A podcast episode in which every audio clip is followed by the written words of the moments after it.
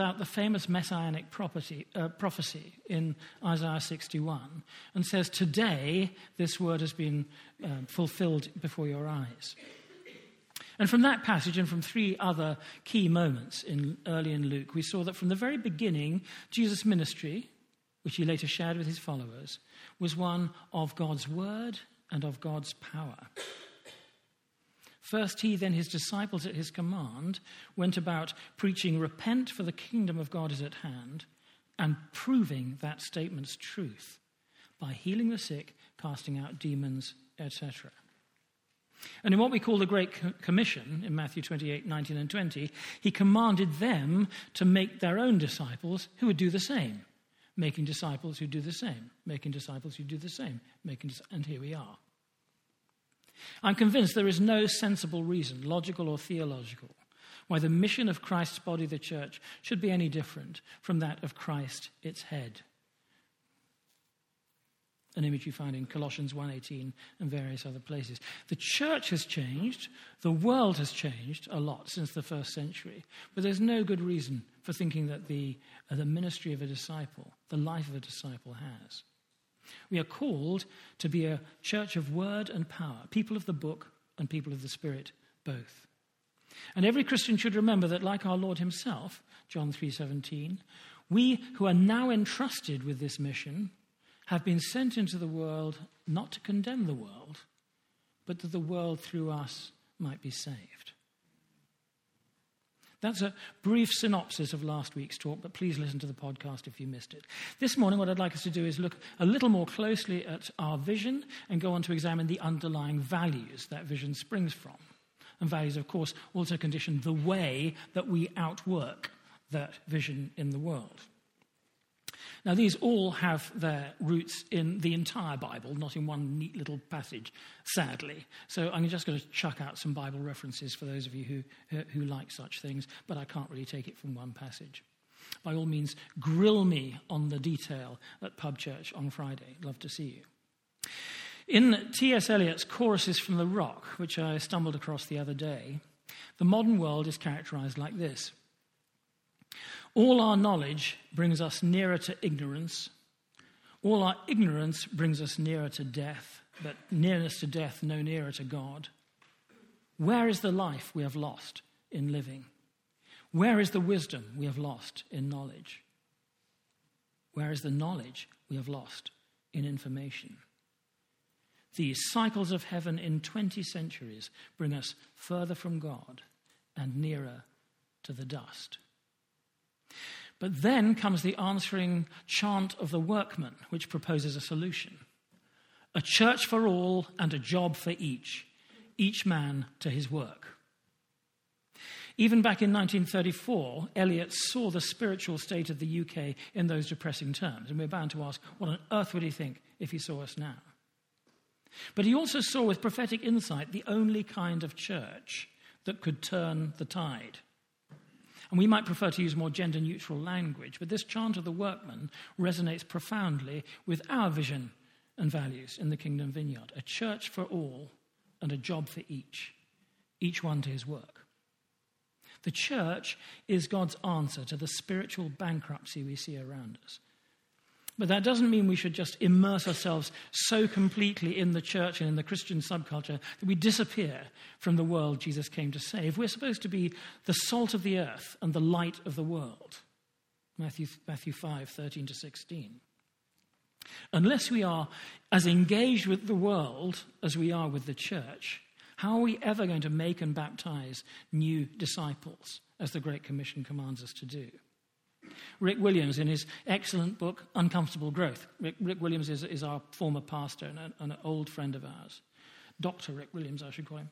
Um, in his un- excellent book, Uncomfortable Growth, puts it like this He says, The real challenge is not primarily about how to get people involved in the ministry of the church, but how to change things around so that the church is involved in empowering people for ministry in the world. It is thinking about how to equip and support the people of God where he has already placed them as his representatives. So the purpose of the church, Ephesians 4:12, has to be equipping the saints for works of service. I don't think we should say that the, the, the, church, which, which the Bible does call the bride of Christ, is ever only a means to an end. It is much more important to God than that. But if, if we see this bride of Christ as some stunning model in a wedding magazine, you know, immunized from touch by her perfect hairdo and makeup, effectively immobilized by her clothing, we completely miss the point of the bride. The church is supposed to be a bride Jesus actually wants to do life with a strong, intelligent, wholesome, wise, compassionate, infinitely capable person, prepared to go where he goes and do what he does. That is what we aspire to become. And if you think we're heading in the right direction, you probably will find a spiritual home here. My aim for the next 20 minutes or so, and I'm sorry time has run on today, is to do a quick run through of our vision and value statement and to answer the FAQs, as our friends in the computer world like to call them, the frequently asked questions as we go along. You'll find our doctrinal position in the Vineyard Church's statement of faith, which is available on the inflammation table at the back. Used to have a, uh, we have got a futility room at home, and that's an inflammation table. And anyway, we used to have infernal mail at the other church as well, didn't we? And the inflammation table at the back, the, the vision and um, uh, the statement of faith. So that is more about the what. This is supposed to be the how, the kind of culture we're trying to build here in the Kingdom Vineyard. So, just whizzing through it. Number one, our vision is for a church which constantly reaches up to God in worship and prayer, out to the community in evangelism and service, and into our own hearts as we use every means at our disposal to become more like Jesus. We spoke last week about making connections with God through our four W's an intellectual hearing connection with the Word of God, primarily in the Bible and secondarily in prophecy. An emotional connection through the worship of God, by which we mean principally sung worship.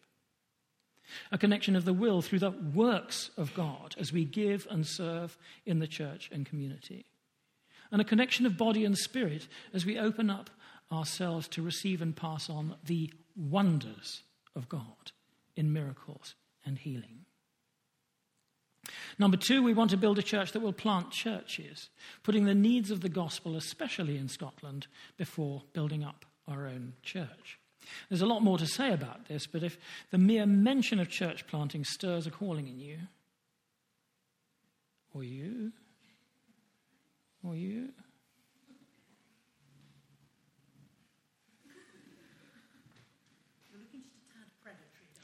Oh, it's important. If it does, then let's have a coffee sometime and see what we can do about getting you started in training. In my dreams, we would become a church that could identify a church planter the day she joined in first year, then train her for four years alongside her degree course and send her out on graduation to go and do it. Three, we want to build a church that gives generously, not only through our own charity work, but through financial gifts to other churches and good causes. Every year, we give a tenth of the church's income to other charities in addition to other gifts, because that seems to us a biblical principle. It's one that Carol and I live by. We tithe to the church, the church tithes. In fact, we give more than a tithe, but there we go. Our accounts are freely available if you're interested through the Office of the Scottish Charities Regulator, known as OSCR. And I think there's a, a little bit of a financial breakdown on the boards at the back. The main point is that we're not inward looking or stingy. We seek to bless what God is blessing beyond the walls of our own little community.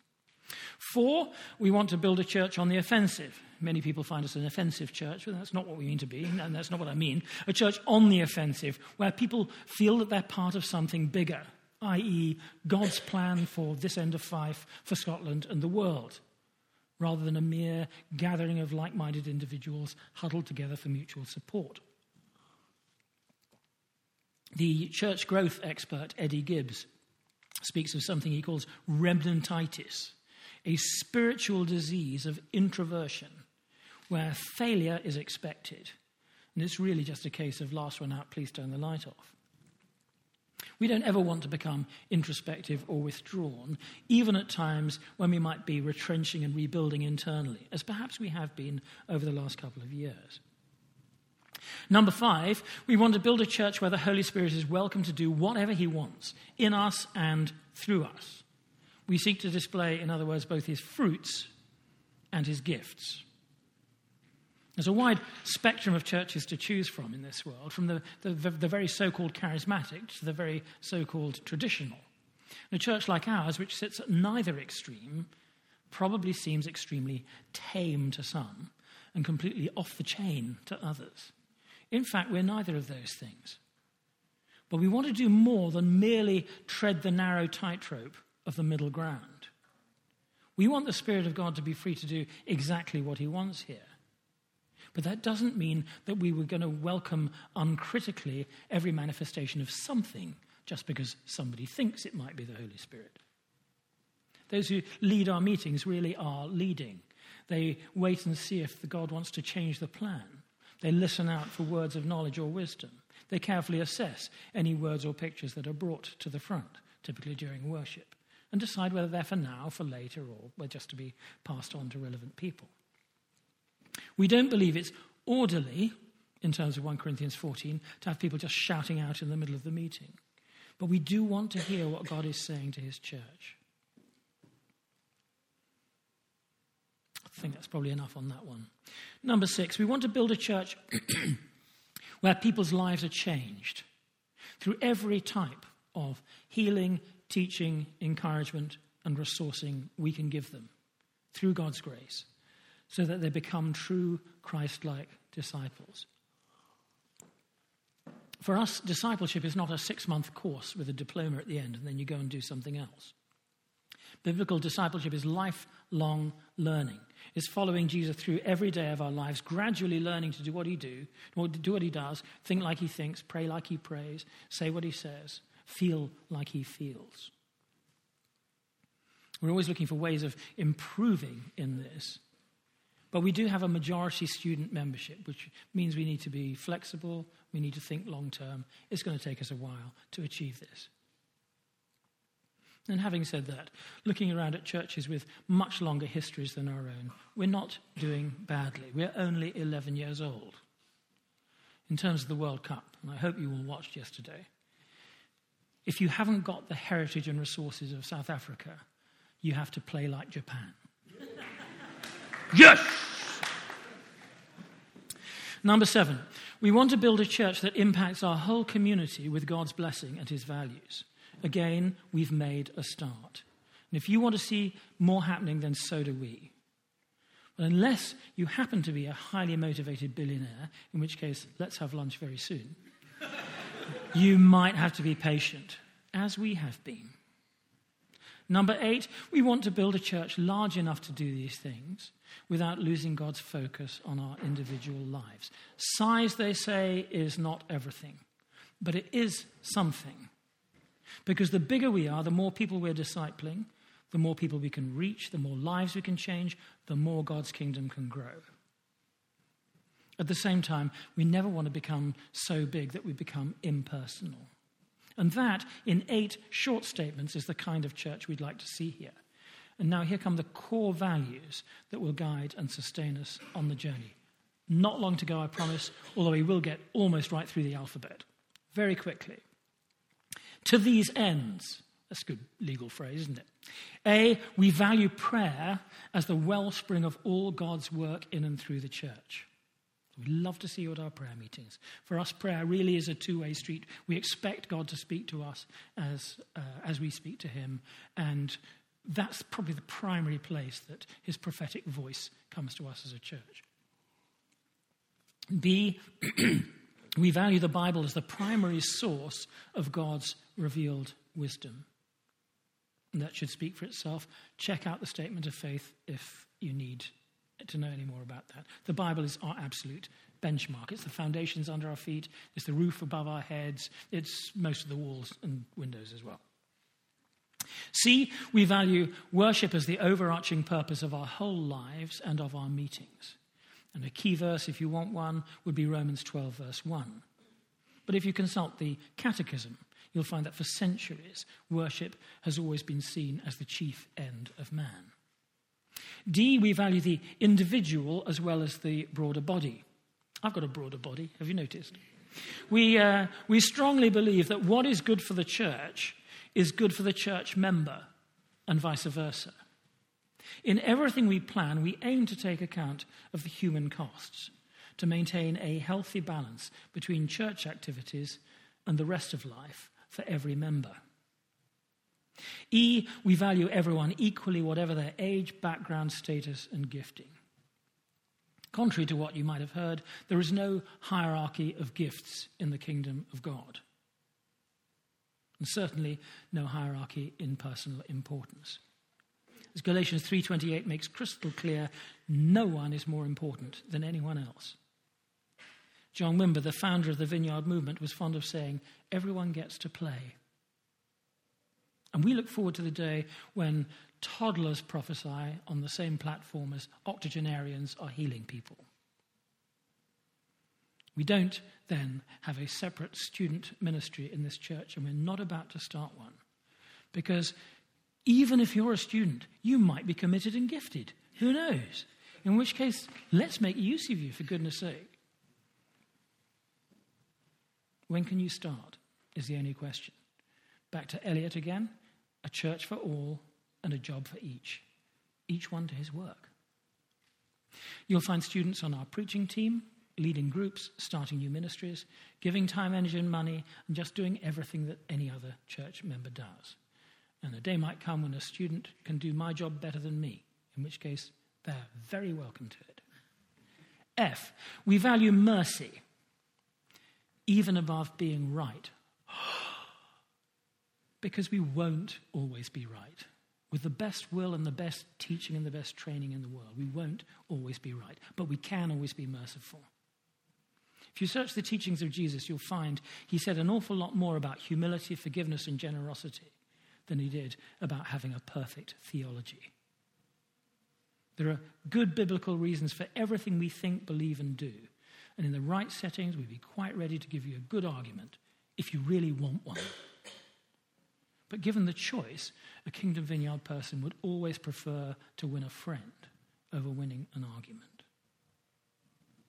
It comes back to the 1 Corinthians 2 principle not persuasive words, but the Spirit of God and power. G, we value the presence and work of the Holy Spirit. We don't make a huge song and dance about it, but the Spirit of God is fully invited into everything we do. We don't expect him to mess up our plans because we planned with him in the first place. But he's always free to change it up if he wants to give us a surprise. H, we value the poor.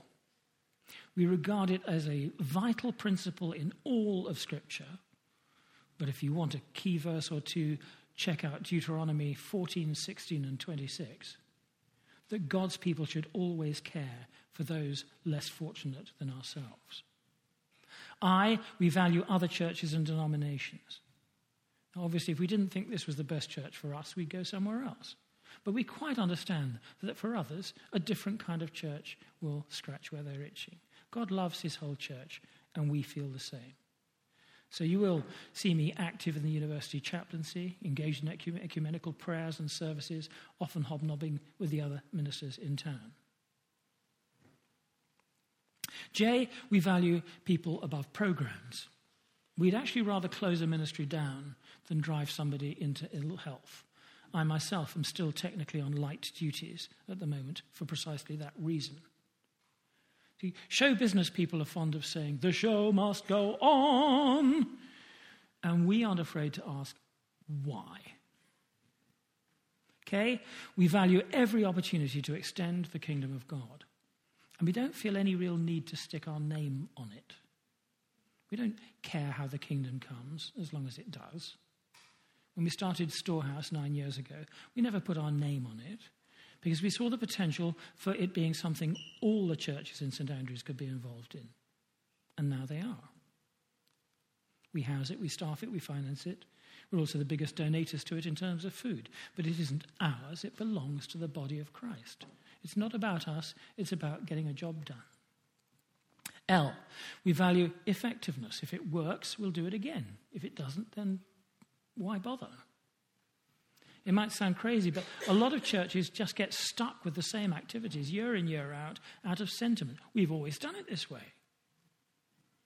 Well, you can expect us to assess before an event or program what it's going to cost in time, energy, and money, and what results we expect to achieve. And afterwards, we'll have a look. Did we get the results we wanted? What did it actually cost? Wimber used to say the wonderful phrase. He said, Your church is perfectly designed to get precisely the results you're achieving. If you want different results, M. We're getting there, I promise. This is, a, this is a matching pair. We value meeting in small groups for relationship and accountability, and we value meeting in large groups for encouragement and celebration. The primary unit of pastoral care in this church is the home group. It's not a pastor, not a lay mentor, not, not even the home group leader. It's the group itself. That way, all the various gifts of the Holy Spirit represented in that group engage with our lives. Everyone gets to play. The whole group grows individually and corporately in their faith and in their familiarity with operating in the gifts of the Holy Spirit. We gain confidence to share our lives with others. And the list of benefits goes on and on. Now, of course, Carol and I do engage in some one on one pastoring when necessary. But this way, the group way, makes, better, makes for much better discipling. It's just more effective than any kind of one man ministry. When you think about it, even Jesus only managed to disciple 12. That means if I'm really good at it, I could possibly manage eight. Well, tough on the rest of you then. But if we engage the whole church in the process. Anyway, N. We value social meetings as well as spiritual ones. If we don't know each other, we can't actually trust each other. And the Christian masks we put on the day we first discover we're not perfect can remain glued to our suffering faces for the rest of our lives. This special prayer meeting voice, the big black Bible tucked under the arm, the stern but loving glare, the correct clothing, and no intention of letting our guard down. Not ever, not for no one. My personal attitude to home group social events changed completely one day many years ago during a game of Jenga, of which I couldn't see the point, until the woman I was playing against, a very prim and proper woman, pulled out the wrong bit, it all fell down, and she said a rude word. At which point I thought, oh, you're not perfect. That means the fact that I'm not isn't such a terrible shame. I could just relax a little bit. So I didn't have to be perfect either. So, yes, we do. We do pub church, we have parties, we have, we have pub quizzes, indeed. Well, wasn't that good on Friday night? Uh, newcomers' suppers, old comers' suppers, home group socials, all the rest. We value these things. As they say in The Wire, that how we do. Read the Gospels and see how many key encounters with Jesus took place at the meal table, not at a meeting. Come to Kirsty's do tonight if you doubt it. Oh, nearly there. We value four normal church life disciplines. These are the things we do not as a favor to anyone else, but as a favor to ourselves. Regular attendance, Sunday service, prayer meeting, team meetings if you're serving in, in Young Vineyard or Tech or worship or storehouse or whatever. If you're part of something, turn up. Two, membership of a home group. Covered that already. Three, regular giving. Jesus did say, Matthew 6:21, where your treasure is, that's where your heart will be. And if you're a student, this can be a difficult question. But your giving should be fairly divided between your home church and your uni church. If you haven't yet established a habit of, a lifelong habit, it will be, of financial giving, these are the years to do it in. The years after you leave school are absolutely key. If you don't get it right now, you probably never will. For service. In John 13, John, John's Last Supper narrative, as you remember, it opens with Jesus washing the disciples' feet. And he didn't do that because he had a really fulfilling international ministry of foot washing. He did it because it needed done and no one else was doing it. Even on his way to the cross, he washed their feet. And he taught us to be the same as him. A servant heart is the first and best indicator of leadership potential. And it's certainly the first thing I look for. P, we value every gift of the Holy Spirit, not just some. That means we value them equally and in all our meetings, however informal, but also out there in the everyday world as well. We don't want to make room in all of our life for all of the gifts the Spirit has given His church. Now, that's not disorder, it's good stewardship of good things God has given us. We're supposed to invest our talents, not bury them. Matthew 25. Q, we value personal spiritual disciplines such as fasting, silence, solitude, study, and the rest. This was the ancient practice of the, the Celtic church as well as the Roman church. There's no reason to be suspicious of it. We value them too. R, which is the last one, we value church planting as the most effective way of expanding God's kingdom. Once again, if something stirs in your heart at the phrase,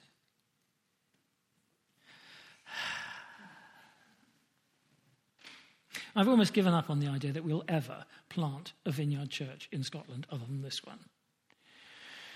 And I've come to the conclusion that's probably okay. We are happy to have played our little part in producing five ministers so far in the Anglican Communion, Baptist, Independent, Church of Scotland, and several workers in various missions overseas in different parts of the world. As yet, no vineyards. But watch this space, not this face. Watch this space. If that's your calling, we'll be only too happy to help. And our vision and value statement concludes with the most important statement of all. Above all, we value Jesus himself, whose church this is. Next week, I promise, we'll return to some proper Bible teaching as we begin our fabulously exciting series on Hebrews. But at this point in the year, we just like to take these two talks to just identify clearly who we are. So those of you who are seeking uh, a church can make an informed decision. Those of you who are thinking maybe it's time I left this church, uh, be reminded of what we're actually about. You know, just it's a good thing to be open about these things. This is who we are. So if this is the church for you, you're very welcome. Get stuck in. If you're not sure, then you're very welcome to stick around. And if it's not, then God bless you in the church that is. And doubtless we'll see you some other time.